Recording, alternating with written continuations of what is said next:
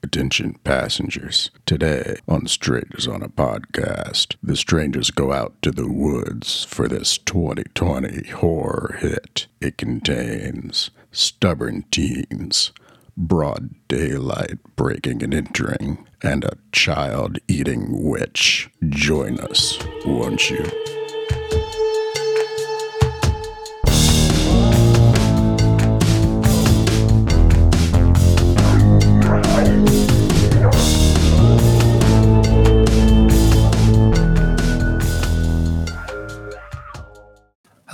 And welcome to the movie car here at Strangers on a Podcast.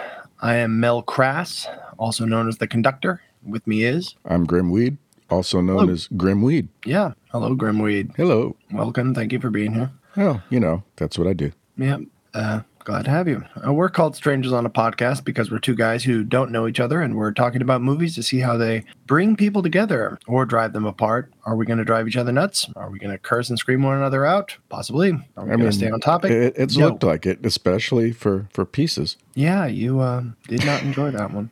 No, not so much. Uh, but today we are talking about all the way from 2019, or was it 2020? Because I've I I've seen think different. it was 2020. yeah, uh, 2020 we have The Wretched, written and directed by the Pierce brothers, that are Drew T and Brett Pierce, Michigan boys. Okay, didn't Yeah. know that. But then Yeah, they were, uh, I didn't know about this until um, yesterday. Yeah, we picked this one in kind of a hurry. Uh, it wasn't our first pick for this episode, but uh, the And that's we nothing were- against the movie. We just were planning on something, and we realized that it would have been better off done later. yeah with uh, some if outside that help. didn't sound awkward enough. Yeah, we um uh this episode was going to be uh about a very different movie, uh yeah, but we don't uh, need to d- discuss that now. We're on a whole another thing. yeah, uh this movie, The Wretched, uh it stars John Paul Howard, which is John Paul, not Jean Paul, like Jean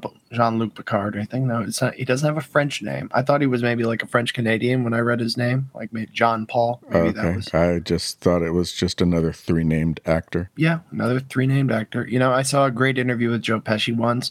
He's only Oh, a two name actor. Yes, that is. It's what. It, but there was this great interview with Joe Pesci after he had starred in, I think, uh, either Three Heads in a Duffel Bag or something. Uh, he was doing an interview for this movie, and and the the guy asked him, "Who's in the movie with you?" It was either Letterman or Leno, or possibly before Leno. I don't know. Uh, it was an old interview, and uh, Joe Pesci said, "Yeah, there's like a dozen people in the movie with me. They're all these young guys, and they all got three names. I can't even remember them all." Okay. Yeah, it was, Joe Pesci found it very annoying when he asked that when he asked cast members like all, all of them coming up to him to shake his hands like it's, it's an honor to meet you, Mr. Pesci. My name's Robert Sean Leonard. Hi, it's an honor to meet you, Joe Pesci. My name is Bryant Dallas Howard or something. That's not an actor. Oh, okay. The only three name actor that comes to mind off the top of my head would, would be Zachary Taylor Thomas or Amy Jo Johnson. Those are both three name actors. Yeah. Also, but we also have John Paul Howard in this movie, who's a fairly young actor. Yeah. And even though I just watched the movie, the name still doesn't come to mind when thinking of three named actors. Yeah. Um, but he plays Ben, who is a young man with a broken arm. Uh, a young girl named, a young actress named Piper Curda plays his new friend at the marina. Her name's Mallory. And uh, an actor named Jameson Jones uh, plays Paul's dad. I don't know what Paul's dad's name was in the movie because they never tell you. Huh. Did you I heard, catch? I thought I heard somebody say it, but I don't remember what it was. It was Liam, but you. Oh uh, yeah. don't- so I yes, I do remember now. Mallory was calling him on the phone or leaving a message for him on the phone at one point, and yes, and that name. was something like And two thirds of the way through the movie. think, ooh, I think Sarah said it. I, I remember hearing it more than once. Now, now that you mention it, I seem to only remember hearing it once. Uh, the movie isn't I thought you said on- to begin with it. You didn't hear it at all. I don't believe it said it very often. Is all. Okay.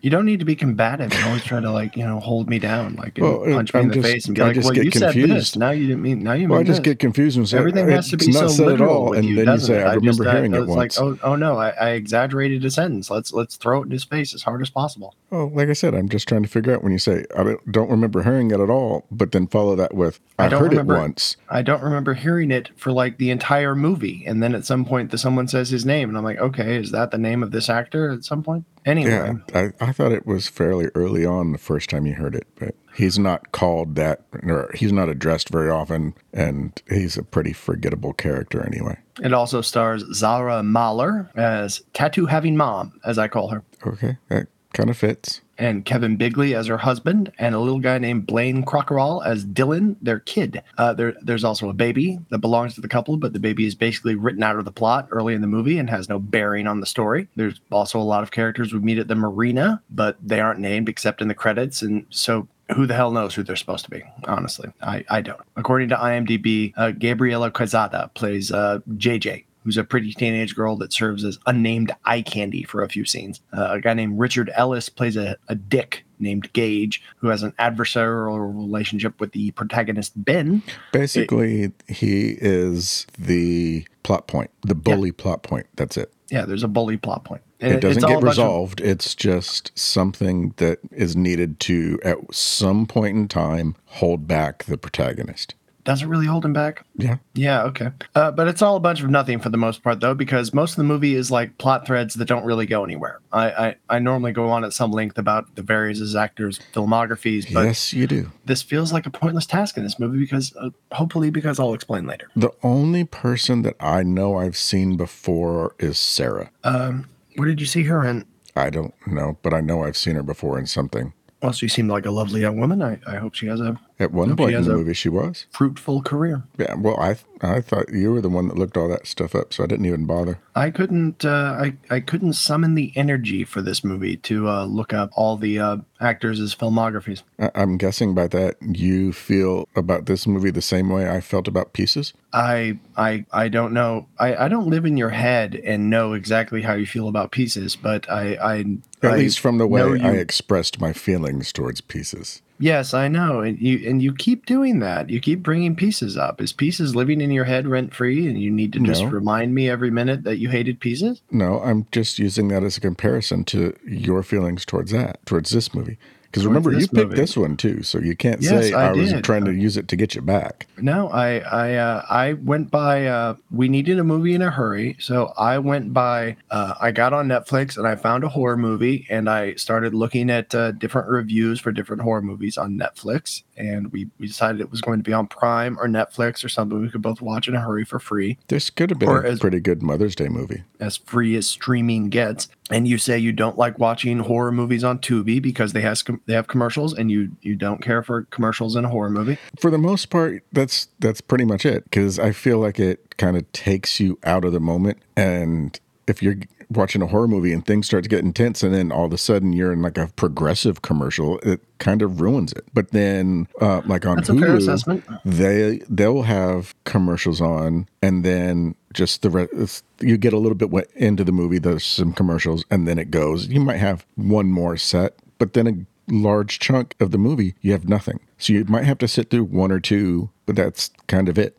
so hulu's a little bit better Peacock will show like one or two commercials at the very beginning, and it says "and now" or feature presentation or something, and now you just watch the movie from beginning to end. At least that's how it is a lot with a lot of the movies I've watched on Peacock. yeah but like tubi and hulu and freevee i don't mind watching tv shows and stuff on there some movies but horror movies it's just so many commercials especially uh, I enjoy the library on Plex. Uh, yeah they but got I a pretty good selection as well They have a good selection, but they they shove their commercials in in the most inopportune, random times during a movie of late that I've Mhm. noticed. I would prefer the c- commercials on Tubi than Plex because, uh, like I said, the commercials on Plex are just so randomly shoved in. Uh, in, yeah like, and if you look at like okay say you're watching a horror movie that was a made for tv movie Mhm. At least then it's designed for commercials in mind? Yes, it has little act breaks. that doesn't mean that they necessarily play the commercials when it should for for the original edit of the the show but at least you you have those times when it's like okay yeah this is kind of meant to be where you're not tense the whole time. Mm-hmm. But then in a, a regular movie there's times when it's like it's just building and then like i said you're you're in this commercial and, and everything dies down You know, I wonder if uh, I, I wonder if TV editors are respected in the editing world more than um, movie editors because movie editors kind of have it easy, whereas TV editors have to work around commercial breaks to uh, build and release tension. Well, TV editors also have a lot less to edit and a lot less effects and all the other stuff to, to add in and sound is way different. Oh, I don't know. I was thinking of like Salem's Lot. Uh, that's how long of a miniseries? I don't know. It's fairly long. You can like I, I remember uh, back in the back in the day of the video store, if you wanted to rent Salem's Lot, it was a two VHS uh, thing. I think it was like three and a half and a I hours to watch. I just remember the cover. Yeah, with the uh, blue uh, Nosferatu vampire like uh, looming over a I think a house. Yeah. Yeah, classic. But yeah, But what was the movie about? The one we're talking about, The Wretched. By the way, it does not feature the Nine Inch Nails song The Wretched off the Fragile album. That, that was a huge disappointment to me. it wouldn't have fit in anyway. It wouldn't have fit in pretty much anywhere. No, but I, if you're going to have a movie called The Wretched, I would have at least like, I don't know, maybe have The Wretched play during the closing credits or something like that. But no, it wouldn't have fit Well, in. Well, you So- know, the word existed long before the song. Yeah, I know, but I I don't know. I when I think of the wretched in media, I tend to think of the Nails song. That's just how my brain works. Okay. But that still didn't tell me the answer to my question. Oh, what was your question? Is your feeling for this movie about like my feeling for pieces? I didn't enjoy the movie. Is that what you need me to say? Was I well, not? there's a level of dislike. Mm-hmm. I'm just trying to gauge where it is because there's some movies it's like, oh no, I don't like it, but you know, it's not bad enough to where if it was on and there was nothing else, I I would rush to change a channel to an infomercial. I'm, there's different levels of dislike. I'm not gonna. uh, At no point am I ever going to like a movie just so much that I'm going to change the channel to an infomercial and enjoy the infomercial. At that point, if there was nothing on but infomercials, I would put something on the Blu-ray player or something. But yes, I deeply disliked this film. Okay, I didn't think it was that bad. Oh well, I wouldn't say it was a good movie. I would say there's it looks amazing. Yeah, it looks nice. The sound is great. The Mm-hmm. characters, the characters weren't so great. The, there was some weird plot points, and the acting was a little off. Well, actually, the acting, I wouldn't even say the acting was off. I think it was just more the characters. The care wasn't given to the characters that it was given to the look and the sound. So the writing was off, would you say? Yeah, it was more like this felt more like it was a rough draft, and they just said, "Okay, let's film it." Yeah. Um, what I thought it felt like was, um, uh, I'm trying to think how the, the movie shoehorns in plot points and character appearances to move the story along toward a conclusion. It also breaks its own rules. And Okay, it- and where are you reading that from? well, that's just that's my assessment. Okay, it just sounded very much like you were reading it. Oh well, I well I do have this thing called a script I put together with notes, Okay, and I, I kind of have to use it, you know, to keep track of my thoughts and all that. okay. And, you know, I have But I mean, we've we've already established that I don't come prepared. Just the fact that I had notes for pieces was a very unusual thing. I think. Other than that, I've had notes for what Bubba Ho-Tep and Big Lebowski. Everything else has just been. Oh no, I did have notes for Night of the Demons for what she stole. Another another note I wrote for the for the movie The Wretched is a collection of half-baked situations vaguely strung along by a nonsensical plot that's so heavy-handed with its coincidences it requires the viewer to forget all notions of logic or cause and effect. Yeah, like I said, it's a rough draft. It's like they um, had a bunch of ideas and were putting it together, and instead of letting them actually flesh it out and make it into a cohesive story, they just said, "Fuck it, film it." And uh, as uh, having come off of a few Coen brothers movies that we've just recently done, I, I can honestly say that uh, you know This does it- not it- hold up. you you can look back on the Coen films and think, well, wow, what an amazingly written movie. And then you watch a movie like this and you're like, what kind of garbage is this? It was still written better than Pieces. There was Yeah, no and by the random way, kung when- fu instructor. Yeah, and you know, Pieces is a cult classic, and I just wanted on the record here forever and ever that you hate Pieces. Yeah. So if you ever like, you know, read up about Pieces and you think it sounds like a fun party to go to, like you want to join the Pieces bandwagon, I don't want to hear it. I want to I want you to this is permanent. You hate Mhm. Pieces, you're never allowed to like Pieces, and you're not No, allowed r- to read like 15 R- you know- wait, hold on. Remember, Yeah. I did say the movie is shit, Yes. and it's a horrible movie. repeatedly. And the only way it could be good is if you Mm-hmm. had a bunch of friends to shit on the movie with you. Okay. I did stipulate that. So until I have a group of friends to all sit and let me torture them by playing this movie for them, we will not know the answer to that part. But for the rest of it, yeah, I hate that movie. Good. Well, in in the future, let's just have it. I I know for a fact that you hated pieces, and you don't have to shove it in my face every sentence. I'm not trying. No, you're. It's you're just the most recent thing that we have accident. to. It's the most recent thing we have. Well, that's the only thing we have to use as a comparison for something that one of us didn't like. Okay, Because everything else we've both liked. more or less. Well, it nothing has been to the point where it's like, no, I will never watch that again. It's all been at least to some part enjoyable. Yes, and there was nothing enjoyable about pieces with the eye candy and the insane gore. I mean, yes, who could possibly get into garbage like that? I'm not a fan of the red paint blood. I, it, even Hammer films, that has just been one of the things that makes it hard for me to watch Hammer films. I don't like the red paint blood I don't believe it was red paint Um, blood. They used actual pig carca- carcasses. on some things. hmm but still it, the whole the way the movie was done um, it made it to where yeah there's a lot of bare flesh but so Right. it, i can see how you know early 80s when okay well where's it where are you gonna see naked women it's horror movies there wasn't the access to internet porn and stuff like that that there is now Well, so I'm- at that I'm time i could see how that could be a selling point for the movie yeah come and look at all the naked women and there's a lot of it in there but other than that i don't see how there could be an interest now Okay. Well, back to the wretched. well just trying to clarify Yes, yes, yes. you brought that one up Did I? well you started the whole thing I believe you. You're the one who keeps bringing up pieces. And again, because in order to compare Yes. it to something, because I was clear how I felt. So I'm trying to get use it as a gauge to how you feel about this. Yes, I hated this movie. I guess as much as you hated pieces. Moving on. All right. Well, first of all, when the movie starts, where does it start at? Do we remember? Oh, it starts 35 years ago, right? Uh, something like that. Yeah. Yeah. I don't remember Uh, the exact date. I just remember what we were looking at. The movie came out in 2019. So 35 years before that, it would have been 1984. We see a girl go into a, a house that has a bunch of toys getting rained on in the front yard. And this girl just walks into the house and, well, she, is anybody home? Oh, well, let me make a phone call. No one's watching their phone. I'll just make a phone call. Well, didn't she try a different door first? I don't know. I think she I know like is she, tried the front house. door and and no one answered, so she went around to a back door or something. Well, no one's answering. I better just let myself in, huh?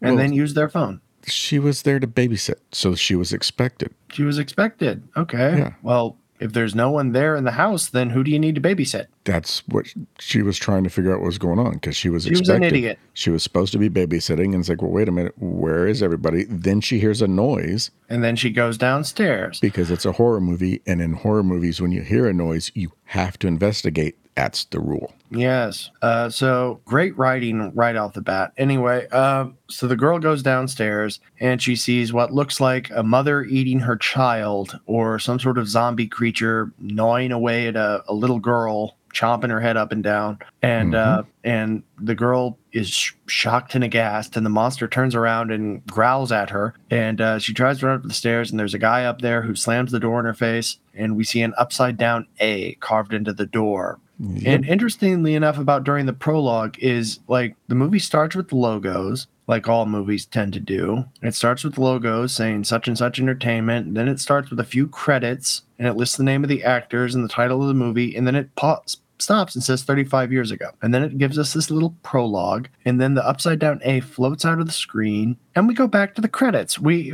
I've never seen I don't think I've ever seen a movie do that before. It interrupts the credits with story and then goes back to the credits, finishes the credits, and then it cuts to uh, a young man with his face being shoved underwater like he's getting a swirly or something in a very big toilet or or he's just being drowned. So we go from 35 years ago to this, where a, where a young man is having his face shoved underwater, and we're given no real resolution to that because it says five days ago, and then it cuts to our actual story where the young man is seen sitting on a bus. Now, could you just But start your fucking movie where the story fucking starts? Okay, you know there's a, this point in um you know there's this point in pieces where it starts 40 and we bring years up ago, pieces right? again. Yeah, 45 years ago. Then it cuts to the modern day, and that's it. Yeah. Well, because it's the only one that did that in all the movies we've talked so, about so far. It, yeah, it had a prologue. Okay. Yeah. Yeah. And we bring up pieces again. You know what? If again, you didn't because it was wanna the only watch the one. damn movie, was I holding a gun to your head to make you watch the movie? It was the only one. What other movie have we, wa- have we watched that's done Could that? you could you have called me and said, I'm really not digging this. Let's do let's do another one or something like that? Well, that would defeat the purpose of us watching a movie and then talking about it. You picked the Well, movie, uh, so we could yeah. have watched. There's millions of movies out there. I, I suggested pieces. I didn't know you would hate every frame of it. I didn't know I'm either. sorry. But again, like I said, that was that's the only one that we've had that has had that kind of a beginning.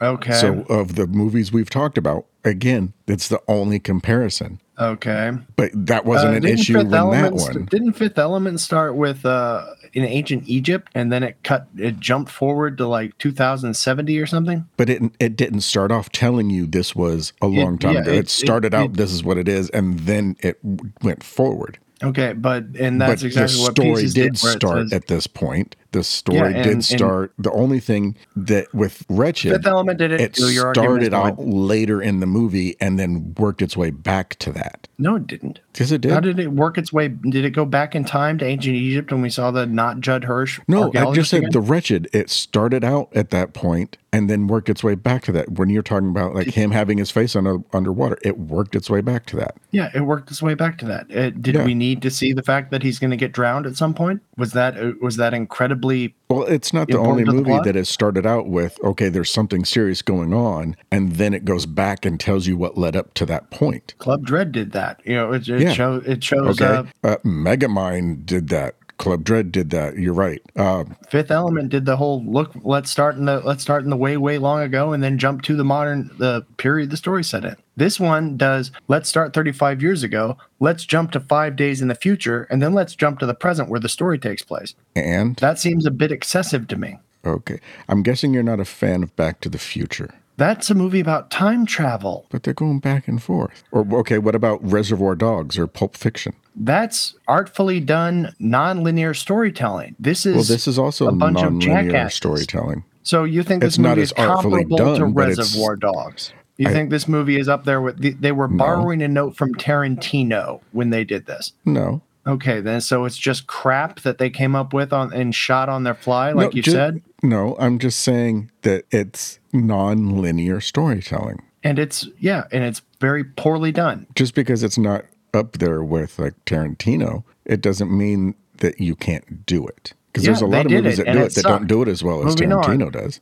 Either way, the story sucks from the very beginning when uh, we see that crap. And oh, by the way, do uh, another question: Does anything from the prologue, does does the death of the young babysitter, is that revisited at any point in the movie? Does that have any bearing on anything that goes on in the film? It doesn't come up in the story. It just starts the mood. That's all It it is. It's just mood. something to set the mood. That's it. Just like the bullies are just something to use at one point, but they have to establish that they're Uh, bullies. three or four points, actually. Wait, but there's only really one point when that becomes okay. We need them for this. Uh, first, Everything first he- else is just kind of establishing that they are bullies. First, he meets the douchebags at the marina where they take the barbecue out on the boat. Uh, then he meets the douchebags again at the party he goes to.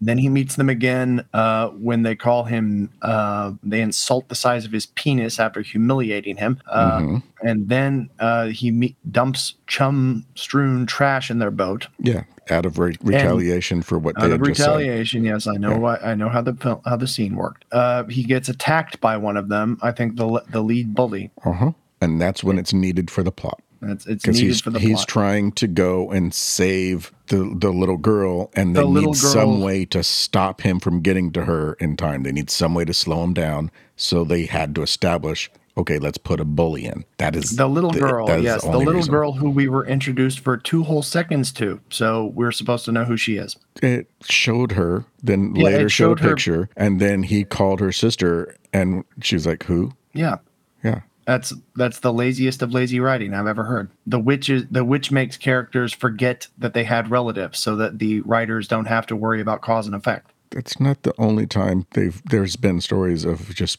people being forgotten and there's a lot of a lot of them that if i were probably to pull up a list you would say okay yeah that was a good one Am I saying it with this one? no Okay, then. i'm just saying that the the use of it as a plot point, I don't necessarily think could be said it's just a lazy way of writing.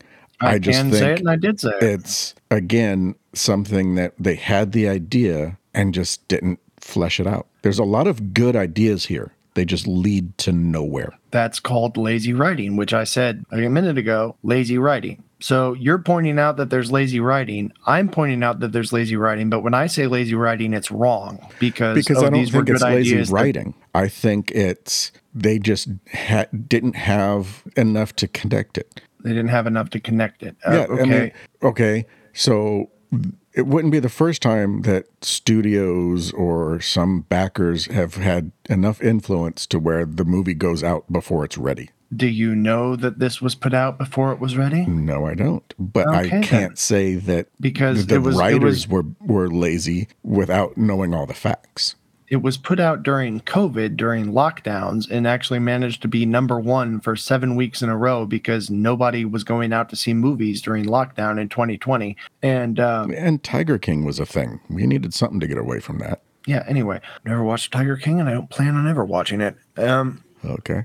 Well, a lot of people did. well, a lot of people loved Hitler. Okay, that I don't think is a great comparison, but sure. It's all just love Tiger King, Tiger King, Tiger King, Tiger King, Tiger King. I, Screw you, Tiger. King. I didn't say I love it. I'm just saying a lot of people watched it. I, I, if I cared, a, if I gave a crap, but a lot of people did, I'd kill myself. Anyway, Okay, but he does care if a lot of people listen to this. So um, i- ignore that last statement. Oh, I'm sure you'll just edit it out. The uh, where was I? Oh, I completely lost my place. All right. Uh, other points I didn't enjoy particularly about the movie. Uh, at one point, the witch. Well, here's another thing. Um, let's see. The tattooed, the tattooed mom, whose name is not mentioned again until two or three fourths of the way through the movie. She is out in the woods with her son. She tells her son, "We're not lost. I know exactly where we are." And then she hugs her son and says, "By the way, you can DJ all the way back home if you don't promise not to tell your dad we got lost."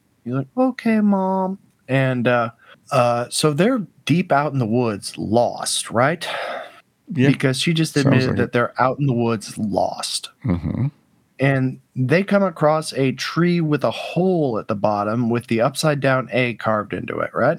Okay. And from emanating from the bottom of that tree with the hole in it that seems to lead down into some vicious underworld is the voice of the the tattooed mom talking to her child who is alone in the woods at that point and it's saying get over here. Climb in right now. I've told you to come down here. And uh, we as the audience are pondering exactly what's going on but uh, any we may have read like the description of this movie and know that it is a witch in the forest uh, Or just that it's a very cliche thing to right have a have a voice calling a child and then jump scare the person that the voice belongs to comes up behind them. Right.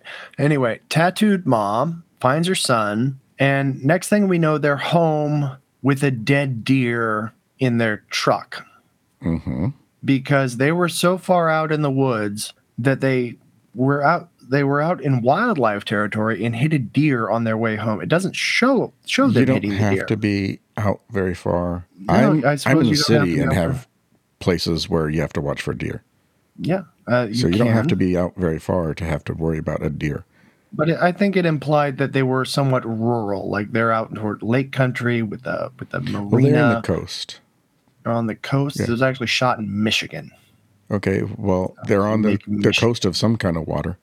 Yeah, There's a beach and a marina. So, yeah. and But if they're uh, in Michigan, then yeah, there's going to be a lot of wildlife. they there is yes. So, but they don't show her hitting the deer. Now she she just shows up with the deer, and it's in the truck. Uh, Okay, now are we going back to your thoughts that you had from like May and, and those when if they didn't show no, it, it we're didn't not doing happen? that. No, no, we're not doing anything like that. What I'm saying is, in movies, you're supposed to show, not tell. Is is a kind of a, a a dictum, as it were. We don't. It doesn't show them hitting the deer because maybe that cost too much money, or they couldn't afford a scene where they hit a deer. Suddenly, she has a deer. She is watching videos on YouTube about how to gut it or clean a deer. Or at least the son is. Then her uh, husband comes home with the baby, because he's been watching the baby while she's been getting lost in the woods all day. And um, and she says, "I got a deer. I'm gonna ki- I'm gonna skin it so we can eat it." And he's like, "Why?" She goes, "Oh, I've been doing this my whole life. Don't Yeah, worry. it's good meat. Yeah, it's good meat. It's roadkill, but okay." Um, Well, I mean, if a deer comes out into the road and you hit it, and it's not a time when, like, okay, well, this isn't in season, and there could be some kind of health issues because some animals there's health issues if if it's wild in different points of the year. But if it's something like that, then it's not like it's been sitting rotting. You hit it, it died. Okay, what would be the difference between you shot it and it died? uh, you shot it and it died means maybe you didn't smash its intestines so that shit floods the insides of the insides of its gut cavity and destroys all the meat. But you don't know that until you get into that. Yeah, and And normally when remember, a she hunter used to do it when she was a kid with her dad. So it's been a long time. She might not have remembered that. don't hunters normally hang the deer up, hang the carcass up before they gut it? She doesn't do that. No, she she's such a professional. She just leaves it right where it's lying in the truck and starts cutting it open sideways. And shockingly, apparently she messes it up and shit pours out of the deer along with guts and entrails and uh, it lands all over the driveway. Because it's been a while. She was a kid a when she did it with her dad. Yeah, uh, which she's means not a she kid anymore. wasn't really quite the expert she thought she wasn't. Well, there's a lot of times when it's like, oh, yeah, I know how to do that. I used to do that all the time with my mom, my dad, my grandfather, whatever. And then you start doing it, and it's like, oh, I guess I don't remember as much as I thought I did. That's a fairly no, never common had that thing. Uh, no, I if if I didn't know how to do something, I would be like, I do not know how to do that. Oh, okay. Anyway, uh, so we we established a few things. One, there is a a monster of some kind living under a tree in the deep forest. Two, there's a deer on the back of this truck that they try to gut and do poorly with. And I, I think later in the movie, the witch is inhabiting the tattooed mom, and she goes and finds the little girl Lily to take her into the forest, right? Mm, yeah, sounds about right. and she and she takes her to the tree with a hole in it, right? mm-hmm. Which is actually two minutes away from town. You can walk there. Yeah. Okay, so what's the geography going on here? How did they get lost in the deep woods and hit a deer when they were near a tree that was two minutes away from a playground It was two minutes away from a playground at the marina, at the not marina? necessarily from their house. Yeah, And getting lost in the woods, you don't have to have a very large expanse of woods to get lost in. I think you do. I think you have to have a little more of the woods than it takes to like walk two minutes and you're out of the woods. I think if you're going to get lost in the woods, that implies parking your car, walking for an hour or two, and then not knowing exactly which way your car is. You can't just park somewhere, go into some trees, and lose your bearings to the point that you don't know where you're going when you're two minutes away from a settlement. I take it you've never gone hiking in the woods. I do at trails. Yeah. And, And I- there's a and- reason most of the times they say stay to the trail because it's really easy to get lost if you get off the trails. Not that hard, I found. It, it, it basically comes down to having a basic sense of direction. And not only that, but this implied deep forest. Again, deep forest. That's where people get lost and need rescued, not forest that is surrounded on all sides by settlement. What implied deep forest? I just That they were forest. lost. Yeah. And You don't get lost in the woods that's two minutes from a playground. okay, if you say so. It makes zero sense. It's bad writing. Okay. You'd be surprised how easy it is to get lost. I would. I think it's a little ridiculous that anybody could get lost in the woods and find a haunted tree two minutes from a playground. Another thing, Well, again, if it's a haunted tree, if there's some kind of evil spirit there, there could be some kind of spell or something that makes people disoriented and they have a hard time getting away. did it talk about any kind of spell going on in the movie? That uh, there's no, a I'm just saying disorientation that spell? that's maybe why. We don't know what got left out That- in that's editing. not based on anything from the film, though. No. I'm just trying to think of some reason why a haunted tree and getting lost would possibly be tied together. That's, that's all. They're tied together because they discover the haunted tree while they're lost at the beginning of the film. Yeah, but what I mean is why why you wouldn't necessarily have to be way the hell out into deep woods where it's like, okay, this tree, there's something about the tree that it was disorienting. I'm just trying to figure out something, something to explain your, um, not reasoning. That's not the word I'm looking for. Is it lack of reasoning? Have I shown no logic whatsoever? No, I, I mean it's if if it's where okay, it's impossible to get lost in woods where it's two minutes away from something. Then why would they be lost? There would have to be some reason. Okay, well maybe the reason is the haunted tree.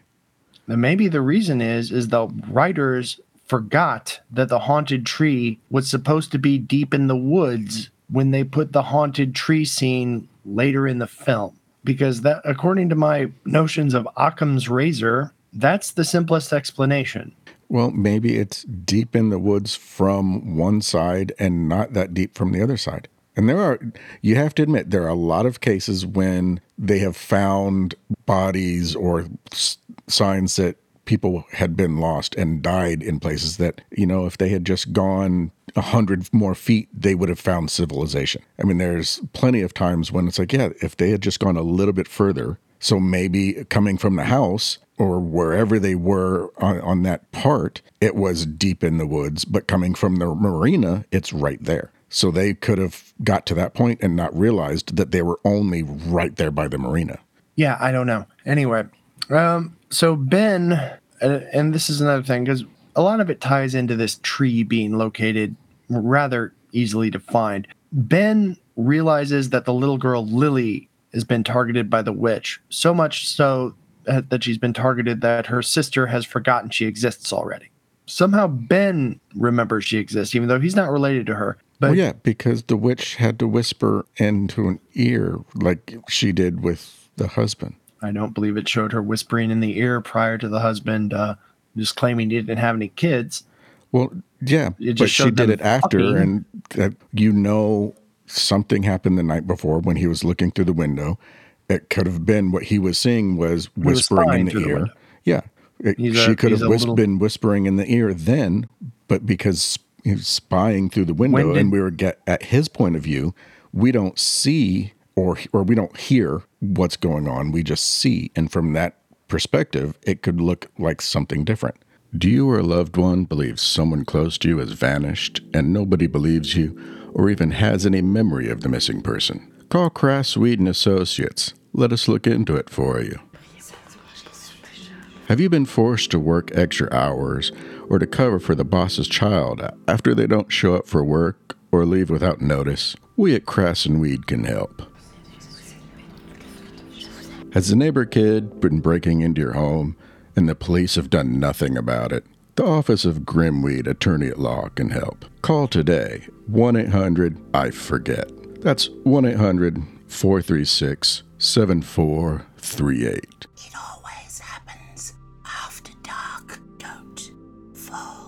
Asleep. Okay, so the witch hasn't gotten the little girl, hasn't gotten the Marina girl Mallory's sister yet, No. but it has somehow gotten to Mallory and whispered in her ear and hypnotized her into forgetting that the little girl exists, and then it goes after her sister, even though it never showed the witch in any way on frame with the girl Mallory to have any influence on her. And that was how he knew, okay, shit, somehow she's gotten to her. Because Right. this the the movie is told from his point of view, so he's not going to know that he knows everything. He knows everything he needs to know as soon as he needs to know it. That's part of my problem with the film. He looks at the picture and he thinks, "Oh no, Lily's in trouble. I need to go and ride to Lily." So he gets on his bike and rides to exactly Yeah. the place where Lily is. His How does he detective know skills she's there? rival Sherlock. Because he just knows. Yeah, his detective skills rival Sherlock. Like I said, the the, character development portion of this movie was Was not there. It was all in the look and the sound. That was where Yes, the and it wasn't went. that thrilling a look and a sound either. I think they did a really good job with the look of the like as far as the creature design and everything else. I thought they did pretty good with that. Yeah, it's all a bunch of eye candy. As long as you don't think about it at all, it's fun. I don't think this movie was merely one that's meant to make you think. This is this to I me feels more like um, goosebumps for adults. That's I never really what it feels like. It, it's kind of one of those. Here's a lot of weird little plot points. We can kind of connect them together, but it doesn't have to be that deep because it's just here's a fun little creature movie. I that's kind of the feel I got out of it. Oh, I'm sorry, but I demand a little, at least some basic plot coherence. Now, if if, if we're going, since you keep bringing up pieces, I'll go back to pieces. All right. Okay. Um, and remember, here- here- you brought this one up. Yeah, sure, I did. It's a very simple plot. Axe murder or chainsaw murder on campus. Does it have to have any great? Yes, it has the the ridiculous kung fu, uh, out of nowhere thing happen. But for the most part, it stays to it sticks to the story of it's a chainsaw killer on campus. Detectives that are looking for them. decides to stop using a chainsaw and start using a knife. He only did that once. Anyway, it, it's a sla- it's a slasher movie that sticks to to, do a it again at slasher formula. It's a slasher movie that sticks to a slasher formula. This is a movie that is making up its own formula, breaking its own rules because that's another thing. Now the the character Mallory uh, w- is on the phone with Ben when he's on the way to find Lily, which he magically does. And she doesn't remember where the hell who her sister even is. Later on in the movie, they need to have Mallory with Ben in order for him for her to be part of the climax and she just shows up randomly and says where's my sister like he would know why if you don't know where your sister one how did she even remember who her sister was all of a sudden it's, it's Okay. no i'm not done No, I mean, I, I have to ask you this before you go further because in order to answer some of these questions that I have a feeling, well, that you've already asked, and I have a feeling you're going to ask, I kind of need to know the answer to this question. what Are we going to spoil this movie? i i would happily spoil this movie to save other people from watching it Okay, then go, ahead. Continue your rant.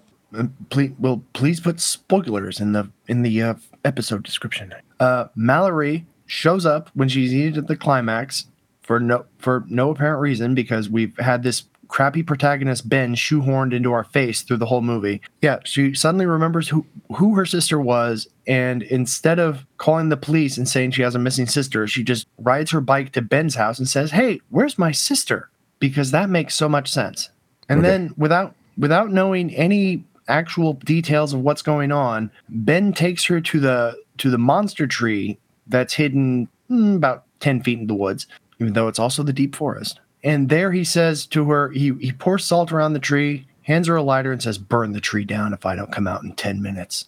Rather than going with him to get her questions answered or doing anything a sane person would do, she just nods and says, Whatever you say, Ben.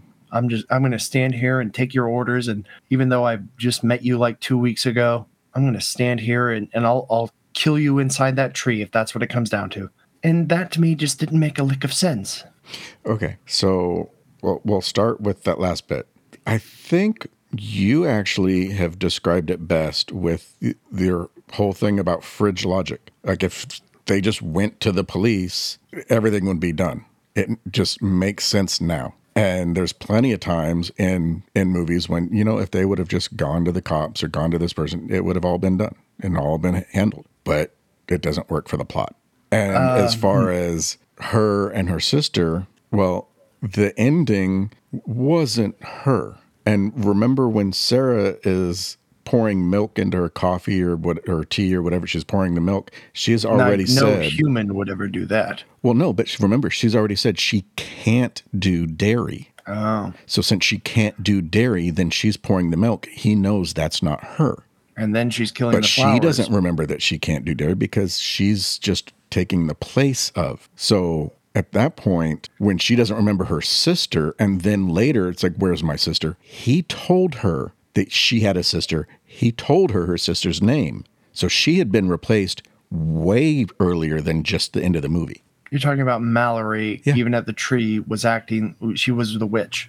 Yeah. She, has, she had But already we see the witch in the hole while Mallory is Who's to waiting say there's outside. only one? The movie. When did the movie say there's only one? How many witches crawled out of the deer carcass? Yeah, on what basis do you that- have to say that there were that- more than one? That doesn't mean When did there's we not see more than one on in screen? the in the in the woods. There could be more than one out there. Yes, there could be. There Uh-huh. could be more than one out there, but we don't. We, on what on what evidence has the film provided that there would be more than one of these witch monsters? Which, by the way, it didn't strike me as a witch. It struck struck me as some sort of Wendigo type skinwalker or something. Yeah, it Now- did seem more like a skinwalker.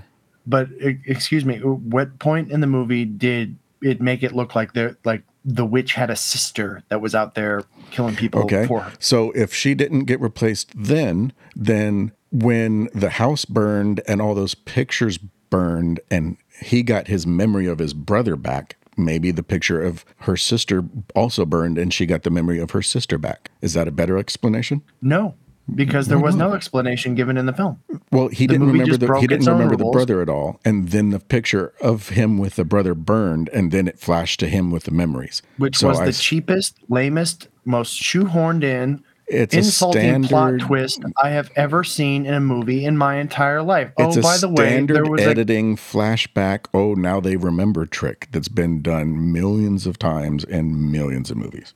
no, it was incredibly lame in this. Well, again, I didn't say it was done well. I just said it's been done.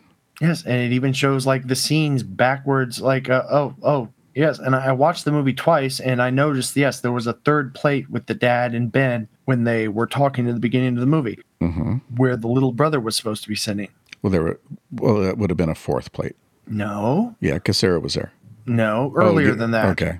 at the very beginning. I thought you were talking about when they were talking after the party thing. no, But yeah, this movie is it's a lot of cliched shots. It's a lot of cliched plot points strung together kind of haphazardly. very Um, haphazardly.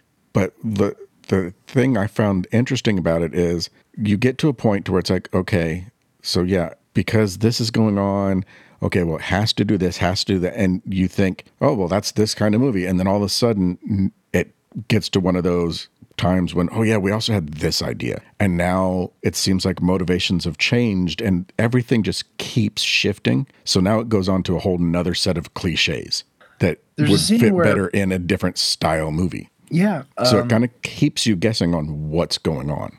it didn't keep me guessing. It kept me like, why? It kept me asking, why in the hell is the character doing this five minutes after he did that? Because there's a scene where uh, the witch, wearing tatted up mom skin, uh, strides out of her house in broad daylight and walks towards Ben while he's pouring a circle of salt around his house, which because he read online with the online exposition up. Apparently, you just Google this thing symbol and you get all the information you need to know about it. Yeah, you that's all. and you can find it on Wikipedia. yeah, Wikipedia. Is, uh, Mm-hmm. It's amazing this thing isn't well, more well known, considering it's right there. Everything you need to know about it is Not right only that, but considering the fact that it has a power to make you forget about it, it's kind of one of those if there's no survivors, who's telling the tales kind of situations. there. Anyway, he's pouring salt around his house. She comes out. He runs in the house. He's alone in the house. hmm The witch could break in, assumedly, but uh, maybe she needs invited in. I don't remember her being invited into the house uh, at the beginning. Like tatted up mom and the husband didn't invite her into the house. She didn't go over there for that. No, but she apparently cares about Ben knowing what she is, so she sends she she walks over, throws a note under his door, and then just walks away. Now, Well, she was letting him know that she knows, oh, because it's some deep cat and mouse game between Yeah. Ben and the witch. pretty much. Not really. Again, all the development isn't there. The plot point, it's like it has a, a lot of nice little starts, but it doesn't really have the finishes. I didn't think the starts were all that interesting. It's uh, uh, uh, uh, right. Here's another thing. Oh well, no. To finish my thought on uh on Ben and the circle of salt, the witch comes over, shoves a note under his door, and he five minutes he he immediately goes back to watching her house, and then decides, hey, screw it. I see her going in and out of the cellar. I'll just go over, rush over there in broad daylight and break bust my way in. It's like okay, five minutes ago, like, two minutes ago or whatever, you were running from her. You have Mm, no yeah. idea where she is or if she's hiding somewhere outside your house or anything, but you just walk outside your house, find some bolt cutters, can't even use the bolt cutters on the lock. So you just loudly as possible smash the lock with the bolt cutters. Yeah, he's not bright. No, he's not very bright. And the did- witch isn't that like, bright. he saw her apparently. leave and lock it, and then he immediately went there. So I was even thinking, like, you shouldn't you make sure she's actually gone instead of, you know, she just gave you the note, so you know she's aware that you know what's going, or there's something in the basement. So It's kinda like, it uh, could very easily be a trap. Why are you going there? It felt kind of like a bad ripoff of Fright Night with a with a little bit of rear window mixed in. Oh, there was a lot of rear window mixed in. Yeah, there Yeah. was. And it was all done very poorly. Yeah, like I said, there was a lot of nice little starts. There was a lot of cliched things. It just didn't execute. It was, It did not. yeah. And uh, I think it, this is it, it's not it's not a good movie. I, I will say that it's it's not a good movie. It is a, a good movie to look at. The sound design is good, but the characterization and the character develop, development is, leaves a lot to be desired. But it's one that if you just want something to put on in the background while you're like washing dishes or some shit like that, it's not something that is going to immediately make you be like, oh God, no, not this. At least for me. yeah, for me, I'll, I'll never watch this piece of crap again. Okay. So you were able to enjoy the film on some basic level then. Um, To an extent, like I said, it just because it kept switching where it was going and the cliches, like I said, they, it was like a cliche for a certain type of movie and then it just switched to something else. It's like, okay, well, I thought that's what was going on, but now we're in a whole nother kind of movie. So what's going on now? So it's just like it kept me guessing. But I will also say, I think I was probably watching it in a different state of mind because of where I live. You do have certain benefits in your location. Yeah. But yeah, I don't think it was that bad. There are definitely worse. It was almost, I, think what was hardest for me was there are a lot of kids, and it's it's one of the things that, in a way, it's cool for the studio to do it, but I could see why it would be hard. It's teenagers written to do things a teenager would do, talk like a teenager would do, but then put into very adult situations that they wouldn't or shouldn't be in to begin with. So it's like, okay, that would be something you would expect for a movie for teenagers, but it's written for adults. So it's like a teen movie for an adult audience. And I don't think the translation comes off as well. So maybe like an early, early adulthood, like m- mid to early 20s, would have a little bit more connection than us. Maybe. It kind of felt like the same way as what, what Halloween was it where they had the webcam thing? I, I don't recall. But whichever whichever one that was, where they were watching people walk through Michael's house over webcam, the way that plot was put together and just the weird but why loopholes, it had that same kind of feeling with the way this movie went, just without the benefit of Michael. Hmm. But you did talk about how it looks good, so we should talk about the cinematographer. Was by a guy named Connor Murphy, who uh, I believe was friends with the uh, Pierce brothers. Yeah, and I thought like the marina and a lot of shots are in the, during the day, so you need to have the colors and the, the brightness and everything. And but the rest of the movie, I thought they did pretty good at setting the tone and and the, just the way everything looked visually, as far as the color schemes, as well as the the makeup and and everything else. I I would argue that the tone was all over the place, and the fact that you know now it's a uh, now it's a dark movie going on at night, and it's supposed to be scary and claustrophobic. Or but then we cut to day scenes at this marina where it's just life going on as usual and such, and look rather tedious. Yep. So So life goes on while shit's going down. yeah, uh, I can think of. Well, let me think of it. Like, let's talk about Ben as a protagonist. Okay. He- he's not a good protagonist. I'll, I will start that off, but with that, he's not a good protagonist. No, he's not. Now, uh, like I let's compare him, say, to maybe Nancy Thompson from Nightmare on Elm Street. Nancy in Nightmare on Elm Street, uh, she deals with her situation despite nobody believing her. Or maybe we should compare him to Charlie Brewster from Fright Night. Um, I think Fright Night would probably be a little closer. yeah, but uh, the, it's still uh, it's teenagers who are dealing with a supernatural threat Yeah. that they can't explain to their parents. Yeah. All right. Uh, now, Although this kid had the advantage of what they're trying to ex- explain also can make people forget. Yeah, but uh, what does Ben have to go on for the most part when it comes to uh, what's going on? What? How does he make the leap to uh, it's a witch who's eating people? Uh, all we see is he hears something. Hmm? The website. Yeah, it's the website that he he immediately goes to. Yeah, because until then, he sees something weird. He tells the kid, if you see anything weird, let me know. The kid shows up, is afraid to go over there. Then the kid goes missing. So he goes over and checks it out, sees Oh, the symbol, and then looks at the symbol. And, well, yeah. But as far as he knows, he just knows the kid show, he, he saw something. He told the kid, if you see anything weird, let me know. The kid shows up and is afraid to go back with his mom. Then the kid goes missing. He goes to check on the kid, sees the symbol, goes online to research the symbol, and then finds out what that's all about. Right. Uh, he only sees the symbol because he turns over the welcome mat Yep. outside the house for no apparent reason. He just like looks Maybe down at a looking welcome for a mat. key. Could have been looking for a key, but why would he need a key to go into a house that is occupied? Maybe he was going to break in when they weren't there to look for evidence. Maybe. He did continually watch them and then go through their trash to look for evidence. So that could have been what he was thinking. Anyway, I think the more interesting story that could have happened in the movie is uh, just going on inside. And by the way, the the tattooed mom lady, as I call her, uh, she is given a name later in the movie. Her name is Abby. Her husband's name is Ty, but you really wouldn't know that if you weren't reading their credits on IMDb and then saying, "Oh, okay, that's that actor." Because okay, that's the actor who played her husband, so his name was Ty. The, the husband's name was Ty.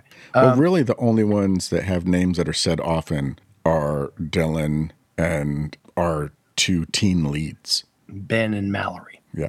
or Mal, Other than that, the names aren't used often, if at all.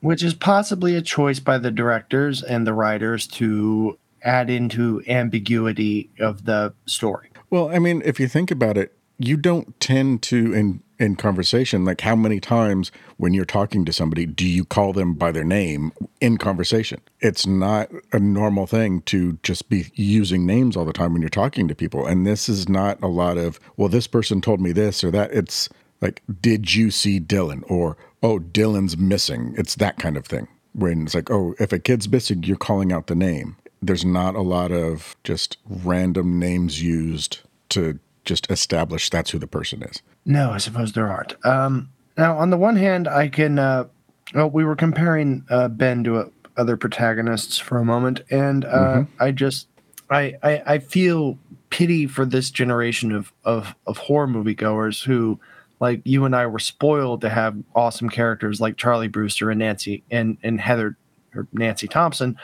Uh, as awesome horror protagonists back in the glory days of the 80s and uh, kids nowadays watching a movie about you know someone from their generation investigating a supernatural horror are left with this shoehorned sack of crap named Ben as their cipher character to enter this story. I blame this on Wes Craven. You blame this on Wes Craven. Yeah. Scream killed horror movies. I, well, you could say it also reinvigorated them to some extent. It it changed them. It it I guess if it reinvigorated, it reinvigorated because it got a, a new crowd to go in instead of just the same old people that had been going to horror movies for years. It it brought in a younger crowd and and all that, but it brought in that that meta crowd and oh all these movies have to be meta. And then it changed from that into well we have to have webcams. We have to have and, and it, we have to have all these new things and incorporate all this crap that doesn't help the movie in any way. But it made it to where now all we have is shit teen movies like scream i know what you did last summer and and and those kinds of movies Uh, so what do they have to go off of is that so then this is the result of that Uh, generation's horror movie I think the last good horror movie I saw that was based on modern teens, if it was modern teens, is It Follows. i haven't seen that one yet You haven't seen It Follows? no That's a good i'm, one. You should I'm check it out. behind on a lot of the new horror stuff I'm behind too. Have you seen Evil Dead Rise yet? no i have not I have not either. My uh, i have it my life have yet to partner did not yet. want to go see Evil Dead Rise, so I did not. We did not go see it in the theaters, and we haven't rented it yet or anything else.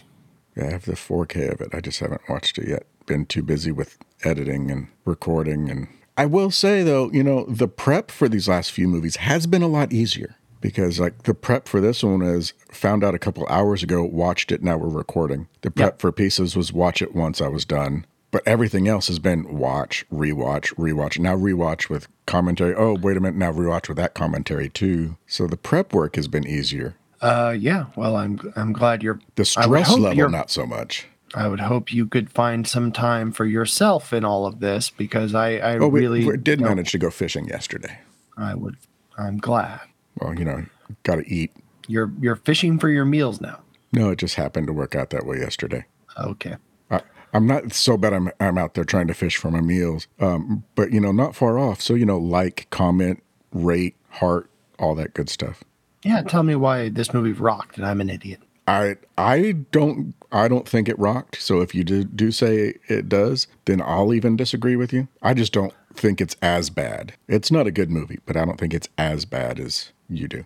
It wouldn't be my um, choice to watch again, that's for sure. It's meant to be about paranoia and fear, but the fact is, when it comes down to it, the characters are so bereft of any anima of their own that they feel Who like got an enema in this movie?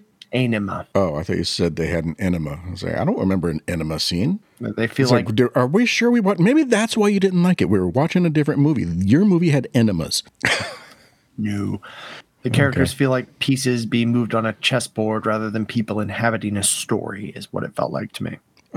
Yeah, kind of. Like I said, the, the characters were not fleshed out. There was a lot that still needed to be done. Yes, but apparently the movie did well enough that when it came out, the world was shut down. This movie was released into theaters, em- vastly empty theaters, uh, full of people who were apparently defying lockdowns and going to see movies. So that this movie managed to eke out, uh, I guess it made its budget back plus some. And, yeah, I know they were talking about sequel.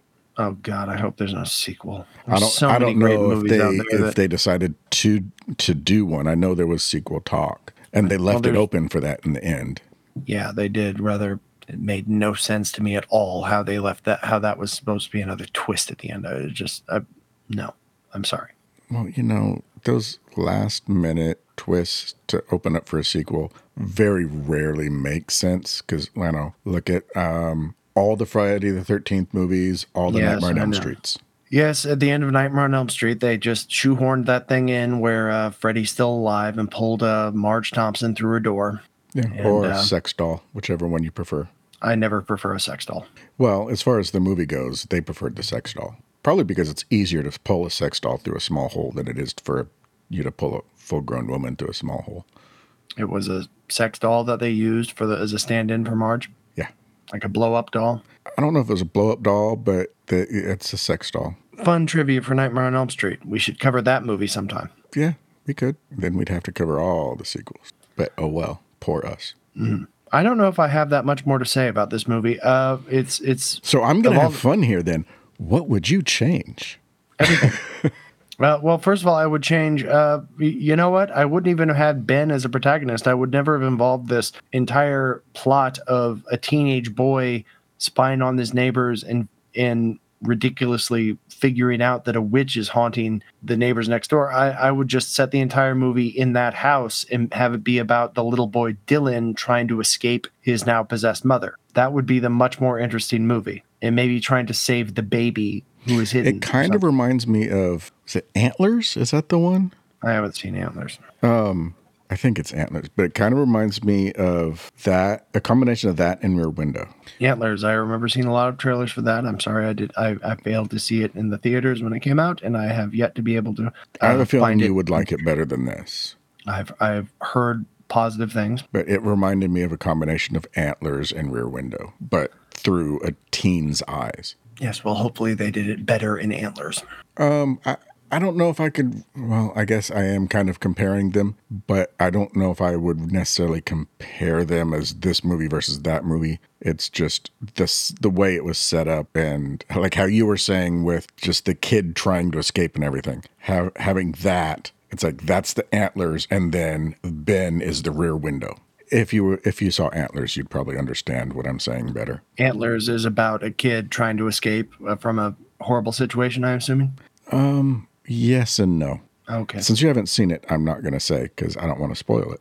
Anyway, if you're listening to this uh, and you enjoyed The Wretched, um, shame on you. Actually, no. Good for you for finding something you liked. I, I, I have. I'm proud of my bad taste in movies. And uh, Okay, I'm I'm gonna say if you're somebody that it's like if you're not a if you're not a big horror fan, you just kind of want it like you like the kind of brain dead. It's got some jump scares. It, it you don't really want to be scared, but you want to put on a horror movie, or you're somebody that is very easily scared, then you can go to this instead of like Exorcist or The Exorcist would something be that. funner. Well, for some people, but I No, can see ever- I can see how for some people that this would be their their preferred way to go into horror because it's not overly scary, it's not overly gory. There's not a lot where you have to think about what's good. It's not like Hereditary where all these little things just keep adding up, but you still have a lot to think about. It's not like something like that. It's here's a little thing. Okay, now we're done with that. Here's another little thing. It's like somebody wrote it that has ADHD. It's like I can only write on one thing for so long before I switch to another topic. And then they pieced it together, Yes, it was a half-assed, strung together script. which I guess probably would be what I would change. I'd flesh out the characters a little bit more, throw a little Would bit more get rid of character development. subplot? I I don't know if I would have. I don't. I think I would have had more revenge against the bullies rather than just what he did, and then either not had the fight or had some kind of thing that was like getting him back for the fight. Some I would have come back to it some way if I kept them in at all. I would have had their boat burned down on the lake. That's kind of what I was hoping for when they like completely disregarded his warnings and oh, we're surrounded by water. I was waiting for the next thing to be some kind of report about how a boat blew up. I thought That that's where nice. this movie was going because I, didn't know anything about it. You just said, "Well, what about this?" But I while you were while you were saying that, I was also cooking fish and doing a bunch of other things, and then you're like, "Okay, yeah, or we can do this one." This, what, just let's just do one. So you pick that, and then today you said something about. it. I was like, "Oh crap." That is the one we're supposed to watch. I haven't had time yet, so let me go watch it now. So I never looked up anything about it. All I knew was the name. And when you said something about recording it tonight, I was just about to text you to make sure that was the movie we were supposed to watch because I forgot the name of it. Well, at least we got one in the can. Yeah. Well, I mean, again, we don't always have to like the movies. There's going to be times that, you know, hopefully somebody will give a suggestion about, well, what about this movie? Or once we get the Patreon going, hopefully someone will say, hey, how about this? That doesn't necessarily mean we'll like it. It does not. Or, you know, I, th- I was thinking too that, you know, what if one of these times we just go and grab random movies off our shelves and say, here's one that I haven't watched yet, let's watch it. And then it turns out that it's a good thing you hadn't watched it because it's crap. I know I have a lot of those. I uh, I did have a period where I was uh, essentially addicted to buying DVDs, and uh, I would go into like Walmart. You know, they had that five dollar dump bin Mhm. Where you could just like you know go through it and find like this and that this or that movie for five dollars. Uh, I would just buy movies just to buy movies. I would be like, uh, okay, I think this this title sounds familiar. I think I've heard of this, and um, Yeah, I would I go it to. I'd go to like dollar stores and or around Halloween and look through what they had there. Or I'd go to like Big Lots. Big Lots would have like DVDs for a dollar and Blu rays for three bucks. And I would just go That's through and say, oh, this it. sounds like an interesting title. Or, Mm-hmm. oh, this. This has that person in it, so I'll get that. And I've got quite a few movies that way that turned out to be really bad movies. But I've got some that really surprised me. I was like, how did I not know about this sooner? I think, uh, well, I mean, I, I, for one thing, like you just mentioned during Halloween time, I think that's just that that's always been just one of the reasons that's like Christmas for horror movie fans is because you can go anywhere and you can find like discount horror movies in like a special section for Halloween. Yep. And you never know what exactly you're going to find in any given store at any given year. And sometimes you just strike gold. And uh, that's Yeah, and just there's part really, of the fun other than media. Christmas, there's really no other time when you see an abundance of any certain type of movie come out. You don't see like, oh yeah, here's all these Valentine's movies, or here's all these Easter or whatever. It's you get Christmas movies, you got horror movies, so Halloween and Christmas. Yeah. Uh, unfortunately, though, it is getting it's not getting as easy as it used to be. It I, the a lot of the department stores around me are not stocking DVDs around Halloween the way they used to. So I just you know keep my hopes up that you know those trips will still be around in the future. Yeah, I, I used to like going to um, a lot of the different used video places. Uh, Rasputin is a good one that I know. There's a few of them here. I know there's a couple, and it's not just centered right here. There's there are There's quite a few of them all over. Yeah. But, uh, here um, in um, in my town, we have a store called Disc Replay that uh, has tons of used DVDs. It's like buy three get two free at all of them. Uh, back when DVDs were the biggest thing and DVD and Blu-ray was still a glimmer in people's eye, you may remember Borders Bookstore. Yeah. I had I had a uh, I had a lot of uh, gift cards to Borders Bookstore, and I went and spent them all on a Royal Tenenbaums by Wes Craven, or I'm sorry, Wes yeah, I Anderson. was say that's not Wes Craven. yeah, Wes Anderson. Uh, I, I bought Wes Anderson's Royal Tenenbaums on a special Criterion uh, collection box set DVD, uh, two disc DVD, and uh, and it, it's really great. It looks like it's it's in a slipcover that looks like a library book and everything. And a relative of mine borrowed it, and uh, I asked for it back like uh, four or five weeks later, and they gave me instead of getting the the the disc with the slipcase back, I got the the case that it was in with the cover taken out because somebody had taken the cover out and put it on their wall or something. The slipcase itself was missing completely. The booklet inside was gone. And not only that, but the main movie disc itself was gone. And all I had left was the special features disc. And I had paid like uh, something like 55 or 60 dollars at Borders in gift cards just to get this thing. When I would loan movies out that had slip covers, I wouldn't give them the slip cover. I I don't remember actually loaning this out by choice. I remember it kind of being taken by force, to be honest. Either way, uh, that's one drawback of physical media. When you have a nice collection, uh, people might like to borrow things, and then you're put in the awkward social situation of do I let them borrow it and and risk losing it because they're probably not because they don't have a physical media collection like me. They might not give a crap the way I do, or do I act like a dick and tell them they can't borrow it? And uh, that's just part of the wonderful fun of having physical media collections. Well, that's one of the things I like about like the the app that I use to keep track of what I have is like, I can Letterboxed. um, I can be at a store and there's been times when I'll look and say, I don't know if I have this or not, and I can just scan it with my phone and it'll tell me if it's already in my collection or not. And I can also say, oh, I've loaned this movie out and this is who I loaned it to and when, and you can track all that as well. Have you ever had somebody say, "Oh no, I gave that back to you"? Yeah. See, they lie too. And I'll say when I gave it back to you. Get off my case. because once I started using that app, I'd pull my phone up and be like, okay, here it is. And I'd show them, okay, so now you can see you've borrowed it. And then when they'd return it, I would say, okay, see, it's returned. But play it off more like, oh, check out this app. Look how cool it is. When all I was doing was proving Shoving I know you have it and I know when I get it back. Hmm. What's the name of the app? Collectors. Collectors. With I a might Z. have to. I might have to download that. Yeah. And they, But then again, I, I probably I don't need it as much because I don't have any friends. I don't loan things out to. Well, it's it's nice just to be able to track what you have, and like say you and I were sitting here talking, like, oh, what are we gonna do next, or trying to come up with something. I can just scroll through a list real quick as we're talking, rather than having to go and look at the shelf or try and remember what I have. Right. But they also have it available for music, for comic books, I think for just regular books. Interesting. Yeah, it's pretty cool.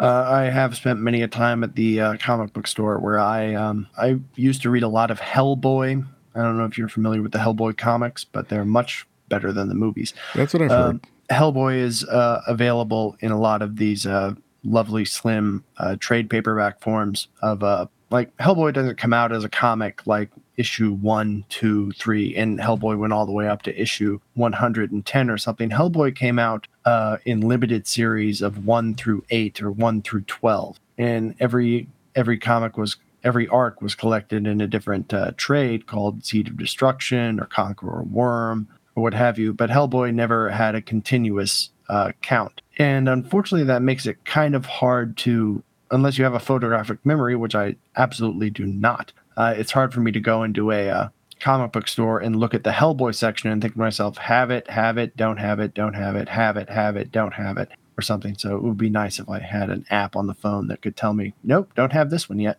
Yeah, and it's fairly easy. You just scan the barcode and It'll ask like, is it this version or this edition? Sometimes it, it won't find something, and if it doesn't find it, you can always put it in manually. And then I think it gives you the option of do you want to upload it so that way if somebody else comes across the same thing, then they don't have to enter it manually. I think it gives you that option as well. Yeah, I'm gonna have to try it out. It's kind By the way, hey, Collectorz app, we're we're plugging you here. If you're hearing this, you know, hey, buy us some uh, stuff. I've been using it since oh, I've been using it over 20 years. Sounds like a good app. Yeah. Um, when I was Is it using still it, active? Is it still getting updates? yeah. Oh, there you go. Um, when I was using it, when I when I was when I first uh, when I first started using it, you didn't have cell phone apps for any of that. It was all on your computer. To put the th- things in, you either had to type the name in and do a search, or you had to buy a barcode scanner so you could scan everything and entered in that way. And it used the Radio Shack cat. I don't know if you remember those. No, I It don't. was just a little white. It looked like a little white cat laying down, but it was a barcode scanner. Oh, but it cool. used those, or you can get other like USB barcode scanners or Bluetooth ones. And it was fairly early on in in Bluetooth as well. You didn't have computers with Bluetooth, so you always had to, if you had Bluetooth, have to have a Bluetooth dongle. Ah, So I, yeah, I've been using it for quite a while. yeah, you sound uh, pretty old school with that. It's gone through some changes, but so far it hasn't. It's not like some things where it goes through changes and now all of a sudden nothing works, or they changed it and it's like, ugh, now why am I going to use this? The the changes have always been pretty much for the better. That's good. Uh, it sounds like a uh, well managed app then. Yeah, I recommend it to anybody that's looking for something to track their collection. Unfortunately, it can't keep track of opened action figures. I assume. Probably not. It might Yeah, be a little didn't so. harder. Yeah, that's that's called the photo app on the phone. You just take pictures of every little Star Wars action figure you have, and you can just you know scroll through. No, that's a nightmare. Yeah. No, but um, Oh, did you What? see? There's new. Um, there's new Funko Pops coming out for Big Lebowski. oh really? 25th anniversary of Funko Pop. They're they're putting out Big Lebowski Funkos. and what this year's characters? also an anniversary for for Lebowski too. What I don't know the characters. I haven't seen them. I just see. I keep seeing the articles saying they're releasing them for Funko's 25th anniversary, but I haven't seen any pictures or anything yet. Well, I, I think they tend to release those little series and uh series like a group of four or something. So it'll probably be four characters. Or Well, I'm assuming you would at least have the dude and Walter, yeah, probably maybe, uh, Donnie, or maybe uh one of the nihilists. Um, Uli. maybe Maud, but you would at least have the dude and Walter. I would hope. Yeah. I mean, the movie was essentially just a buddy film anyway. Some of those Funko Pops are worth a lot with limited editions uh, the way they are. Like uh, I was at a uh, one of those disc replay stores I was talking about, and I saw they had an Alex DeLarge Clockwork Orange Funko Pop, and I asked how much it was, and they said that's like eighty dollars. Yeah. There's there's Bob's Burgers ones that are over 90 bucks. Yeah, uh, some people get addicted to buying those. I've, heard, I've I've heard uh, I read online somewhere about uh, some Funko Pop collector who who was collecting them every day and spending so much money. His uh, wife or partner like said, "Look, it's coming down to the house or your Funko. Figure it out." And he was like, "Uh." Yeah, I, I believe it. People get really addicted to that kind of stuff. I have one or two Funko Pops. I have a Pickle Rick. That's my favorite one. Yeah, I have Shorty. I have, I think Shorty's the only one I think that I've bought. All the rest were gifts, I believe. Um, but there's a, like a Darth Vader, there's a Christmas Vader. I have a Jason. I have a Michael. I think I might have a Yoda. Oh, cool. But yeah, I got a few of those. Most of my stuff, though, tends to be more like McFarlane rather than Funko. Oh, like uh, modern McFarlane figures or older stuff. Well, I have I have like the the old Spawn stuff, and then it, there's uh, like the Princess Bride is McFarlane that did those. Yeah. But Yeah, it's, uh, anyway, anyway, talking about being off topic, we went Well, I- I way think the fuck off topic there. I think we've covered the topic basically to death. I don't know what else we can talk about with the bad movie we watched this week. yeah, I don't know. I It mean, had good sound design. the The sound department was made up of of you know you know, what a- though? I think we might be able to pull something positive out of this. it was made up of eight different people. The sound mixer was a guy named Hip Nick Hepting, and according to IMDb, he is uh, a director a writer in, a- in a sound department, and he's known for uh, mostly shorts. I think we can pull something positive out of this for you, though. Really, Yeah. Okay. So, the music was also pretty good, and I know Devin Burrows, the composer, he was actually. I think I said earlier that the cinematographer was a friend of the the Pierce brothers.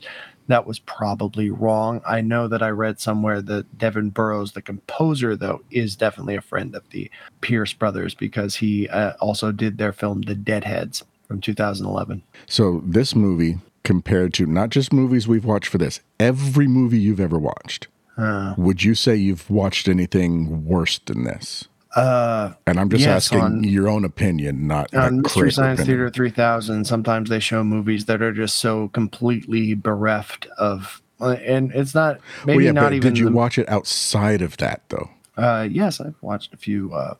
Well, Of- of actually, those no, I don't totally watch anything outside of. I, I don't watch the ones that are so bad it's impossible to watch on MST3K outside of that.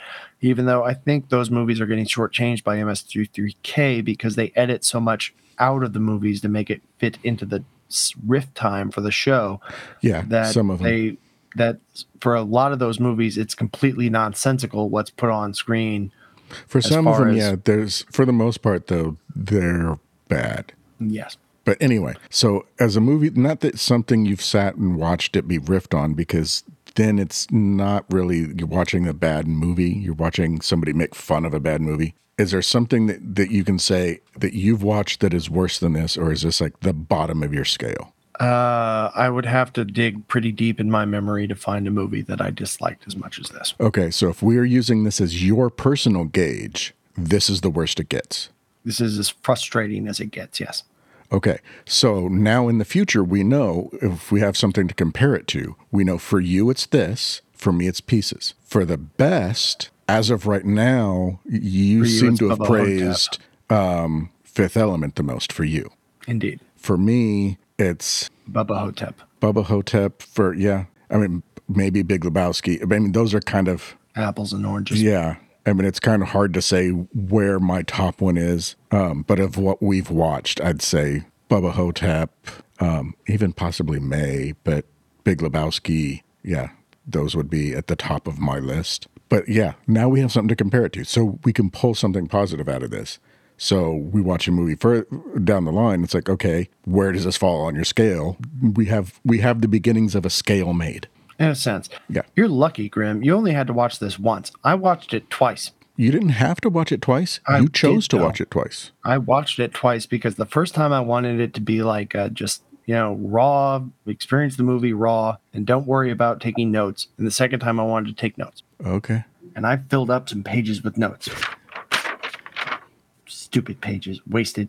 Well, that's that's how I felt with like okay, and let me another page, another. Yeah, I know that feeling. 35 years ago in 1984. Five years, five days ago. Here we go. Waste of time. Yeah, Uh, I think if the if the characters were better developed, the time shifting things wouldn't be an issue.